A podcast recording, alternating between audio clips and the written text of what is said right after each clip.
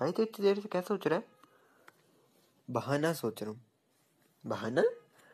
इतने समय से कहानी डाली, कुछ तो बहाना बनाना पड़ेगा ना। अच्छा। रिकॉर्डिंग चालू है वैसे। फ़ोन दो? राज खुल गया मेरा। सुन अच्छा मैं वो कहानी सुना के तेरा, ये जितने भी लोग सुन रहे हैं, मैं शायरी सुनाता हूँ। सब लोग भूल जाएँगे इस बारे में। नहीं भाई शा, शायरी मत सुनाना शायरी शायरी मत सुनाना नहीं नहीं अब सुननी पड़ेगी अब नाम लिया तो सुननी पड़ेगी। अरे खाना थोड़ी है खान खाना है क्या? हम्म, है?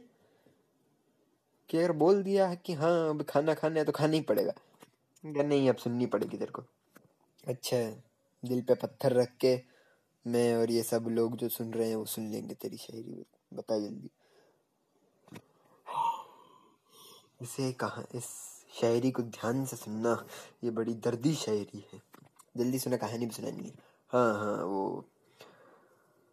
आत्मा चली जाती है, लाश रह जाती है यहाँ। अच्छा आत्मा चली जाती है, लाश रह जाती है यहाँ। वो लाश ही क्या जिसको गाड़ने के लिए कोई भी ना आए यहाँ। भाई आधे लोग बेहोश हो चुके हैं मेरे हिसाब से। हाँ ज़्यादा ही कुछ वो हो गई है। ज़्यादा ही दर्दी है ना। लोग दर्द के मारे बेहोश हो गए। पता नहीं लोगों को क्या होगा। हम्म। ज़्यादा कुछ नहीं होगा बेहोश होके फिर से उड़ जाएँगे उसमें क्या है? अरे मर गए वो लोग अब क्या मतलब? बेहोश हो गए। हम्म, बेहोश होके फिर से उड़ जाएँगे। नहीं, मरा तो इंसान शायरी में अरे, चुप रहे यार तू आज से करीब 700 साल पहले, जापान के समुद्र में दनोरा का युद्ध हुआ था। दनोरा के युद्ध में हाइकी सोल, हाइकी समुराइज गेंजी समुराइज से लड़े थे। इस युद्ध में बहुत सारे हाइकी समुराइज मारे गए थे। और हाइकी समुराइज के साथ साथ बहुत सारी औरतें, बच्चे और एम्पर अनोको तेनो की भी मौत हो गई थी। उस युद्ध के बाद से कहा जाता है कि हाइकी सो हाइकी समुराइज की आत्मा दनोरा में भटकती है। इस, इन आत्माओं को ओनीबी यानी डीमन फायर कहा जाता था। और ये आत्माएँ एक आग के रूप में होती थी, जो कि उड़ रही हो। इसे नीले या लाल रंग में देखा जाने लगा था। और जब भी कोई बुरी घटना घटती थी, तब इन आत्माओं को ही उसका दोषी माना जाता था। कभी किसी जहाज़ के डूब जाने पे इस आत्माओं को दोष दिया जाता था, या फिर किसी के मरने पे इन आत्माओं को दोष दिया जाता था। फिर उसके बाद, कुछ सालों के बाद, ये लोगों ने एक हाइकी सोल्जर्स के लिए कब्रिस्तान बनवाया, जहाँ पे उनको श्रद्धांजलि देते थे। इस समय के, उस घटना के बाद उन ओनीबी का दिखना कम हो गया और बुरी चीज़ों का भी होना कम हो गया। लेकिन फिर भी वक्त आने आते आते कुछ ना कुछ बुरी घटना घटती थी। जो आगे मैं आपको कहानी सुनाने वाला हूँ, वो ऐसी ही, एक बुरी घटना के ऊपर है।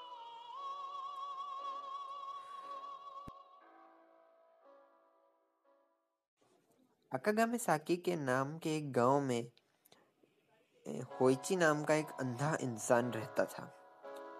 होइची अंधा होने के बावजूद भी हाइकी समुराइज की कहानी सुनाने में महारत हासिल थी। इस कहानी सुना, इसको कहानी को सुनाते वक्त, टेलर एक बीवा प्ले करता है, जो कि एक जापानीज इंस्ट्रूमेंट है। होइची इस काम को बहुत ही अच्छे तरीके से करता था, और होइची बहुत ज़्यादा गरीब था। लेकिन होइची का एक दोस्त था, जो कि एक टेंपल में प्रीस्ट था। एक दिन उसका दोस्त उसे आके बोलता है कि होइची क्या तुम मेरे साथ मेरे टेंपल में चलोगे? तुम वहाँ पे अपनी कहानी सुनाना शुरू कर देना और हमें, हम तुमको पीछे ही ये कमरा दे देंगे जहाँ पे तुम आराम करना और रोज़ अपनी कहानी सुनाना। होइची इस बात के लिए तुरंत तैयार हो जाता है क्योंकि प्रीस्ट उसके बहुत करीब था। होइची को एक कमरा दे दिया जाता है जैसा उसको वादा किया गया था और होइची रोज शाम को जाके टेंपल में बीवा प्ले करते हुए हाइकी सोल्जर्स की कहानी सुनाने शुरू करता है। एक ऐसे ही शाम को जब वो अपने कमरे में अपने प्रीस्ट के साथ बातें कर रहा था, तभी प्रीस्ट को कुछ काम आ जाता है। प्रीस्ट थोड़े समय के लिए चला जाता है बाहर और इसलिए होइची का मन लगना बंद हो जाता है। इसलिए होइची थोड़े पास वाले गार्डन में चला जाता है और वहाँ पे खुद ही के लिए बीवा प्ले करने लगता है। तभी एक भारी एक भारी आवाज़ वाला इंसान उसके करीब आता है और कहता है कि कि वो एक राजा का सेमुराय है। होइची को लगता है कि ये मेरे साथ क्या बात करना चाहता होगा। तभी वो उसको बोलता है कि हमने तुम्हारे बारे में बहुत सुना है। इसलिए हम चाहते हैं कि तुम राजमहल में आओ और हमारे राजा को एनो को तेनो की कहानी सुनाओ बीवा प्ले करते हुए और हाइकी सोल्जर्स के बारे में भी बताओ। होइची इस बात के लिए तुरंत तैयार हो जाता है, क्योंकि एक राजा की बात ना मानना उस समय मौत को बुलावा देने जैसा होता था। तो होइची उसके साथ चला जाता है। जब वो उसको पकड़ के लेके जा रहा होता है अपने मंदिर में, क्योंकि वो देख नहीं सकता था, तब वो उसके आर्मर को महसूस करता है। उसका आर्मर काफ़ी भारी था, इसलिए उसे लगता है कि ये बहुत ही बड़े राजमहल का इंसान होगा।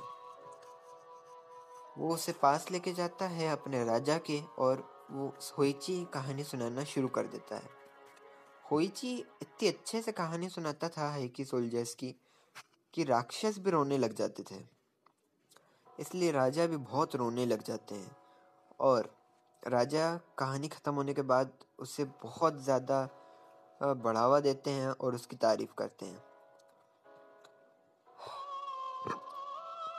होइची इससे खुश हो जाता है और राजा उसे बोलते हैं कि तुम हमेशा शाम को यहाँ पे आओगे और अपनी कहानी ख़त्म करोगे। क्योंकि कहानी बहुत बड़ी थी और उसको दिन लग जाते हैं ख़त्म होने में। लेकिन राजा उसे बोलता है कि तुम्हें किसी को भी नहीं बताना है, चाहे वो तुमसे कितना भी करीब हो। तुम्हें उसे नहीं बताना कि तुम यहाँ पे आते हो। तुम्हें चुप, तुम्हें चुपके चुपके यहाँ पे आना है। अब, क्योंकि राजा बहुत ही खतरनाक होते थे उस समय, इसलिए होइची इस बात को भी मान लेता है और वो मंदिर में चला जाता है।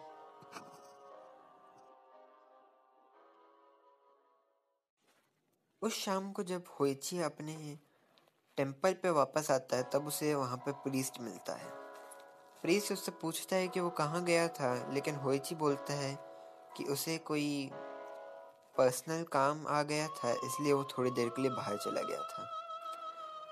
इस बात को सुन के प्रीस बहुत उदास हो जाते हैं, क्योंकि होइची उसके बहुत करीब था। और फिर होइची शाम को फिर से उस राजमहल में जाता है और कहानी सुनाना शुरू कर देता है। प्रीस्ट को होइची पे थोड़ा शक होता है, इसलिए वो उसके पीछे चले जाते हैं। और जैसे ही वो उसको देखते हैं, वो डर के मारे काँप उठते हैं। प्रीस्ट देखते हैं कि होइची, जी हाइकी सोल्जर्स की सिमेट्री के सामने जाके अकेले ही बीवा प्ले कर रहा है एम्पर आनो को तेनो की कब्र के सामने। और उसके साथ बहुत सारे ऊनी बीस भटक रहे हैं।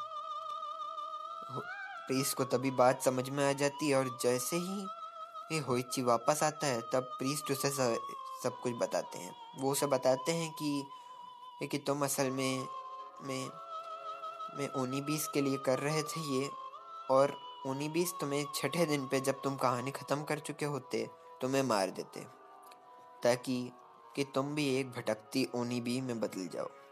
ये बात सुन के के होइची बहुत ज़्यादा टेंशन में आ जाता है।